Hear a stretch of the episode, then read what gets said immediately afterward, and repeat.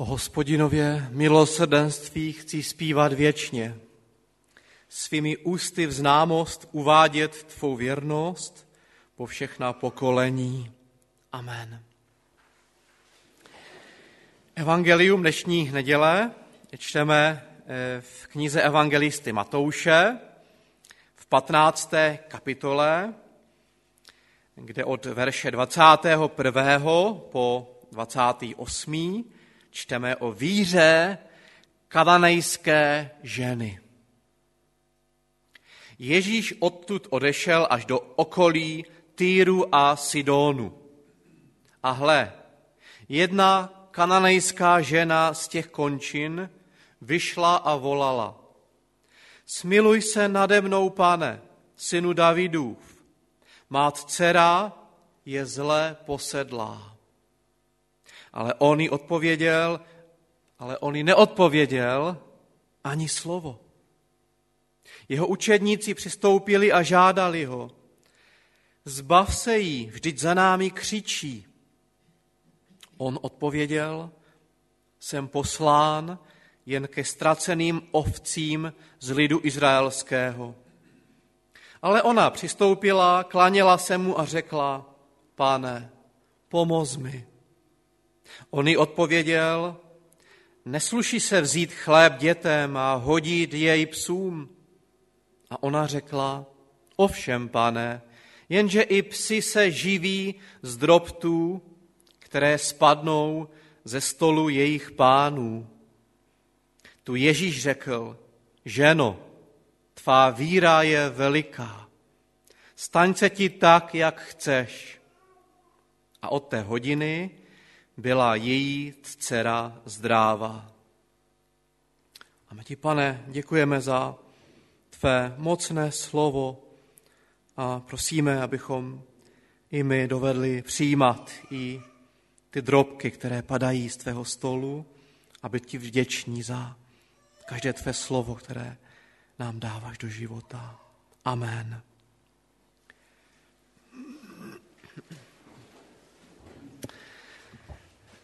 Milé sestry, drazí bratři, chci vám ještě taky jednou popřát pěkný den, dobré ráno, a myslím, že je dneska krásně.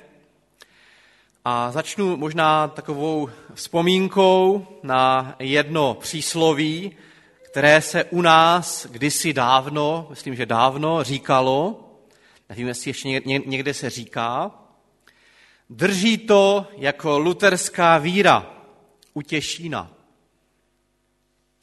Možná v dnešní době bychom o pravdivosti tohoto přísloví už mohli trošku pochybovat, ale před dávnými lety mělo své opodstatnění. To přísloví nepoužívali evangelíci o sobě, ale začali ho používat jejich pronásledovatelé, kteří si nevěděli rady s tím, jak je přivést zpátky na tu pravou víru. Tak říkali: Tady s tím nemůžeme pohnout. Tady to drží jako luterská víra.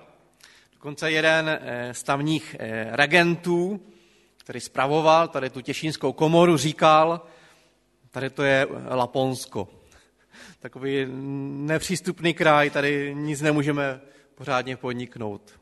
Těšínsko jako Laponsko. Proč uvádím ty souvislosti? Možná proto, že ten dnešní příběh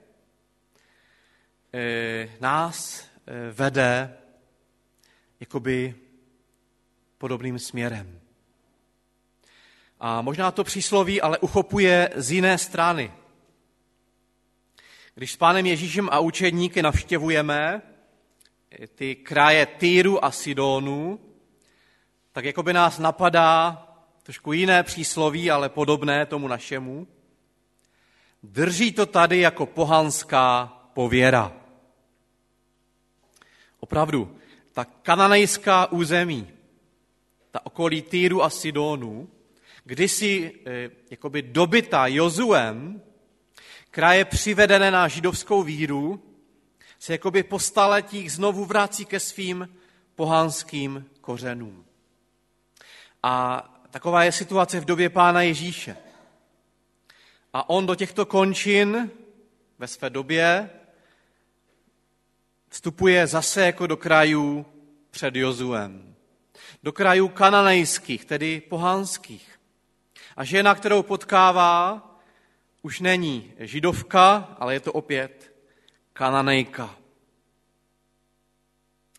A to nám může něco možná připomínat. Možná ty naše země, naše kraje, před staletími vykoupeny z otroctví těch přírodních náboženství a pověr, jakoby stále mají tu též tendenci jako ten Týr a Sidón.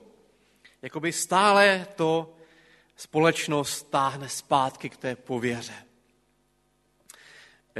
Takovým symbolickým, možná spodobením těchto tendencí jsou dvě známá sousoší nebo dvě sochy na Pustevnách a Radhoští u nás v Beskydech. My jsme tam před pár týdny s rodinou byli a tak jsem si to opět uvědomil. Nad Pustevnama stojí socha Radhoště, toho pohanského Radegasta, toho pohanského bůžka, a kousek dál stojí sousoší těch prvních věrozvěstů, Cyrila a Metoděje. A to, co je takové zajímavé, je, že ty sochy tam byly styčeny v jednom dni za první republiky. A jeden a ten sám sochář vybudoval tyhle oba dva symboly. A člověk vlastně uvědomuje, jak to je někdy náročné v těch našich podmínkách žít, zvěstovat evangelium, když styčujeme vlastně spolu takové dva symboly. Pohanského bůžka, kterého vlastně přišli zhodit, zlomit ti misionáři Cyril a Metoděj ve své době. A tak jsem si na to vzpomněl. Drží se to u nás jako pohanská pověra. Ten misijní příběh z okolí Týru a Sidonu četli první křesťané jako takový svůj osobní příběh. A myslím, že i my ho takto můžeme číst. Protože i my jsme jako první křesťané konfrontováni s těmi pověrami kolem nás.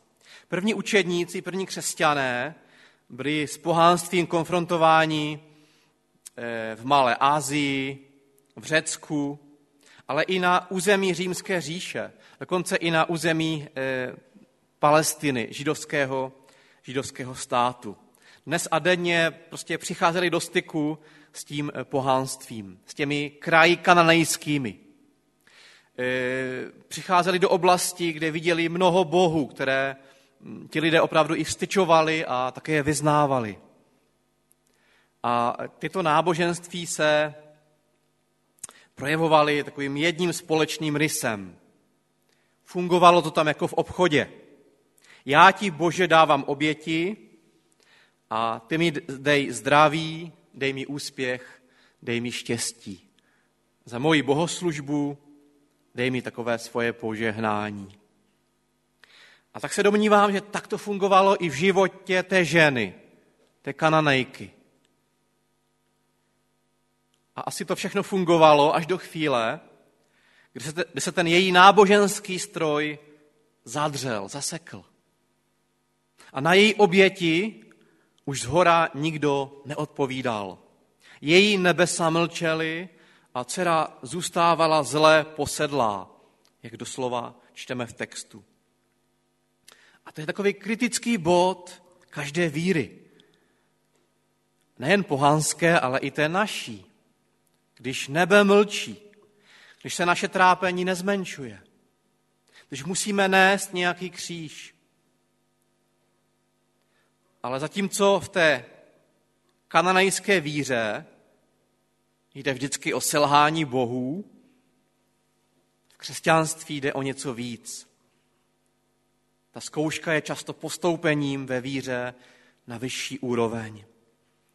Jde často o jobovskou zkušenost kříže, která v konečném důsledku může naši víru posilnit a upevnit, když zkouškou s boží pomocí projdeme, s boží pomocí ustojíme a zvládneme. Ale takovou zkušenost kříže víry, ta kananejská žena nemá a ani nemůže mít. A proto hledá pomoc v jiném kostele, v jiných vírách. A jednoho dne se zastaví i u Ježíše, který krajem prochází a který přináší tu starodávnou zvěst o Bohu otců, Hospodinu, který vyvedl svůj lid ze země otroctví a přivedl ho tady do té země svobodné. Tu víru, od které lid stále odstupuje, když si hledá nějaké takové jistější zázemí v těch pohanských mýtech, kde funguje ten princip, nebo měl by fungovat ten princip, má dáti dál.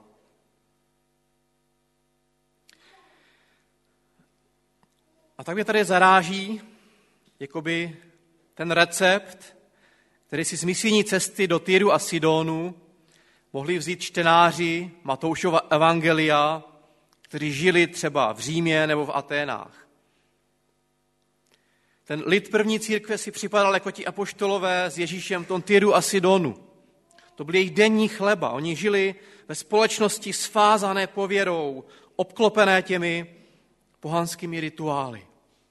A i oni měli určitě zápal s tím něco udělat. Vnést Kristovo světlo do té tmy.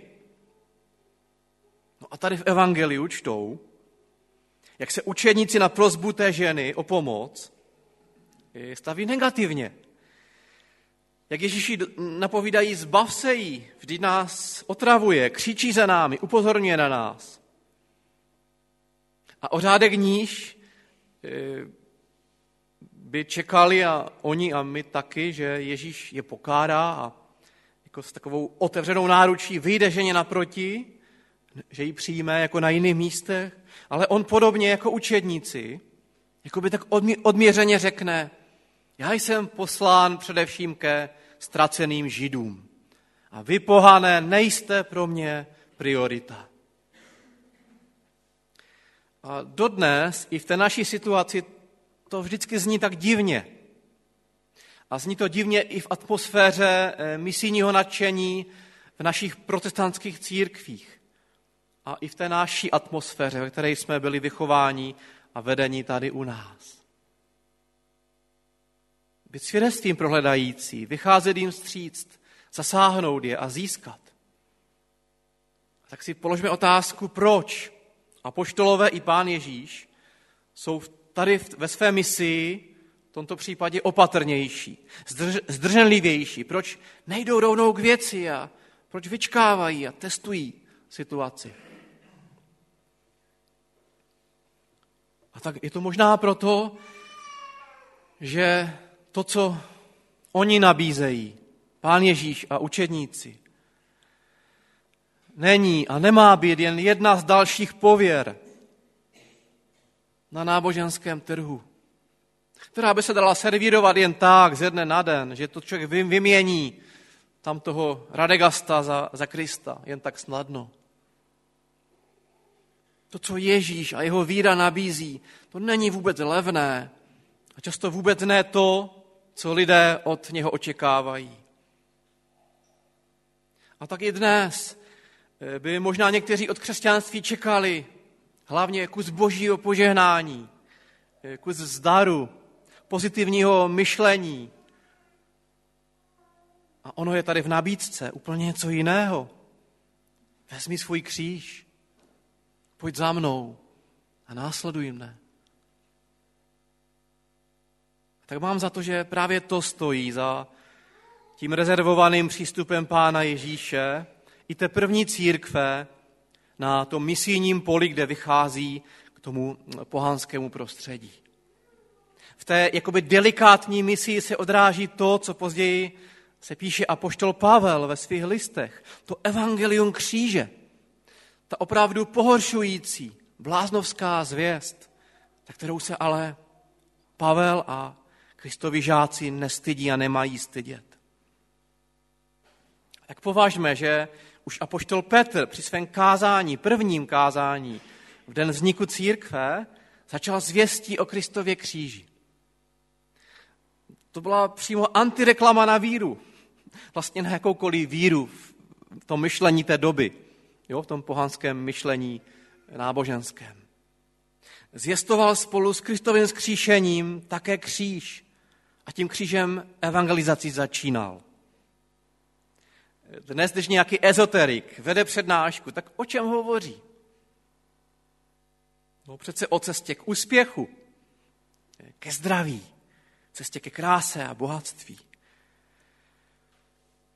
A tak rozumím tomu opatrnému misijnímu stylu Pána Ježíše, apoštolů a první církve. I v jejich době byly v nabídce desítky mýtů a náboženství, ty posledně jmenované pozitivní věci. A oni nemohli jinak, než pravdivě vyznávat, že místo zdraví kážou v bolestech umučeného Spasitele, který nese naše nemoci. Místo krásy kážou jeho znetvořenou tvář a místo úspěchu pro následování a cestu kříže. No a ku podivu, tato misijní strategie, neútočná, nevtíravá, ale podložena osobním příkladem a věrností, zakořenila. A lidé si všimli, to je něco jiného. To není náboženství, dej a dostaneš. To je něco úplně jiného. A možná proto se křesťanství a církev zakořenila a rozšířila do celého světa a dodnes oslovuje a může oslovovat. Když je takhle opravdové a pravdivé, když je v něm přítomen Boží duch. A pravděpodobně tohoto ducha Božího jakoby vycítila i ta žena Kenanejka z Tyru a Sidónu, když se nenechala odradit ani tou rezervovaností Pána Ježíše a jeho žáků. A ona jde tak daleko, že se poníží a dokonce se připodobní ke psům, kteří sbírají drobky ze stolu svých pánů. A Pán Ježíš zasažen tímto vyznáním, tohle pokorou, které bylo zároveň pokáním, odpovídá na něho takovým oceněním její víry. Ženo, tvá víra je veliká. Je tam slovo mega. Máš mega víru, obrovskou. To je zajímavé označit jako velkou víru člověka, který se přirovnává k psovi pod stolem, že? Ale právě to je tajemství víry. Přijmout své pokoření před Bohem, nečekat na velká sousta, na vybrané pochoutky z jeho stolu, tedy velké zázraky, možná velká probuzení, ale spokojit se i z drobky ze stolu Páně. Být spokojen i s malým požehnáním. Ta žena možná ani nečekala tak razantní pomoc pro svoji dceru, jaké se jí hned na to dostane. Toužila alespoň po drobku zlepšení jejího stavu, po malé pomoci. A Pán Ježíš dojal jejím unížením, vrací její dceři zdraví celé. Staň se ti, jak chceš. A od té hodiny byla její dcera zdráva. Úplně jinak to fungovalo, než ty všechny víry, které znala do té doby. Ona tady tomu Kristu, jeho Bohu, nic nedala. A on jí dal všechno. Víru i zdraví dcery. A to je Boží milost. To je naše víra. A tak tady dneska jsme a stojíme ve změněné době, v časech, kdy už ani u nás ta luterská víra tak nedrží, jak držívala. A čím dál víc i tady u Těšína, kolem Těšína, nabývá na síle zase pověra, čím dál tím více vrací ty staré přírodní rituály. A tak stojíme v době, kdy tyto nové víry vedou svoji reklamní kampaň založenou na pozitivitu, krásu, zdraví, úspěchu. A tak stojíme a můžeme si vybrat, jakou zvolíme strategii. Jestli tu jejich misi tohoto světa, tu reklamní, tu dravou, pozitivní, anebo odoláme pokušení a jako Ježíš, jako první apoštolové, prostě budeme zvěstovat Krista ukřižovaného. Tak delikátně, ale opravdově. Nejen svými slovy, ale i svým osobním příkladem budeme svědčit o jeho cestě, o následování. Následování, kterému se nevyhýbá ani utrpení, ani nezodpovězené otázky. Mít odvahu hovořit nejen o pozitivitech, o pozitivních věcech křesťanské víry, ale i o kříži, obtížích. Pán Ježíš tento nelacinný, náročný přístup k víře kdysi vyjádřil v podobenství o staviteli, který dřív, než se pustí do stavby, nejprve spočítá své možnosti, náklady, zda na to bude mít. A tak zdá se, že podle téhle zásady předložil evangelium i té ženě Kananejce. A je zajímavé, že v židovských kruzích dodnes platí to stejné pravidlo. Adepti na přestoupení k židovství jsou dlouze zkoušeni, dokonce záměrně odrazováni a mají si dobře rozmyslet své rozhodnutí, stát se Židy. A podobně to funguje třeba i v klášterních společenstvích křesťanských církví. Kandidát na mnišství je dlouhodobě konfrontován s náročností toho povolání, k němuž se chystá, jehož zásady a řády se chystá přijmout. Může se stát, že nás tento přístup dovede do postavení té ženy z příběhu, že se ocitneme i pod stolem a místo koláčů na stole na nás zbydou jen drobky těch misijních zdarů. Ale to ať nás neodrazuje.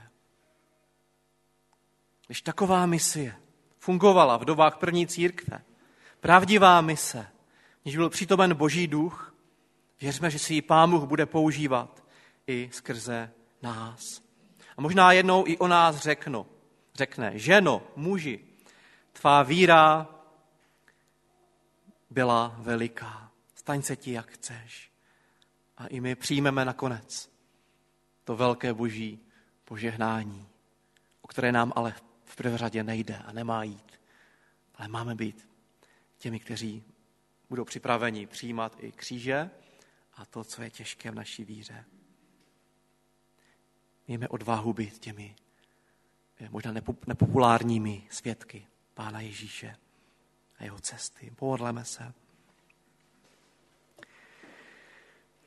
Pane Bože, děkujeme za tvé slovo, za tu jeho bohatost, pestrost. A tak děkujeme i za ten dnešní příběh, jakoby odvrácený z jiného soudku. Příběh, kde ta žena musí bojovat o přijetí. A my ti děkujeme, Pane, že i toto svědectví máme v písmu. A tak ti děkujeme, že i tuto ženu si přijal, otevřel pro ní svoji náruč a i s ní sdílel otcovo srdce plné milosrdenství. Tak, Pane, prosíme o takovou moudrost, jak být tvými svědky v dnešní době, která tak stále tíhne k pohánství, k pověrám. Dej nám, Pane, sílu být svědky věrnými a dej, abychom se nepřizpůsobovali tomuto světu, třeba v misijní činnosti, ale abychom ti zůstali věrní. Abychom se nestyděli ani za kříž a těžké věci v naší víře. A dej nám věrnost i v tom malém. Dej nám věrnost nepohrdnout ani drobky, které padají ze tvého stolu. Amen.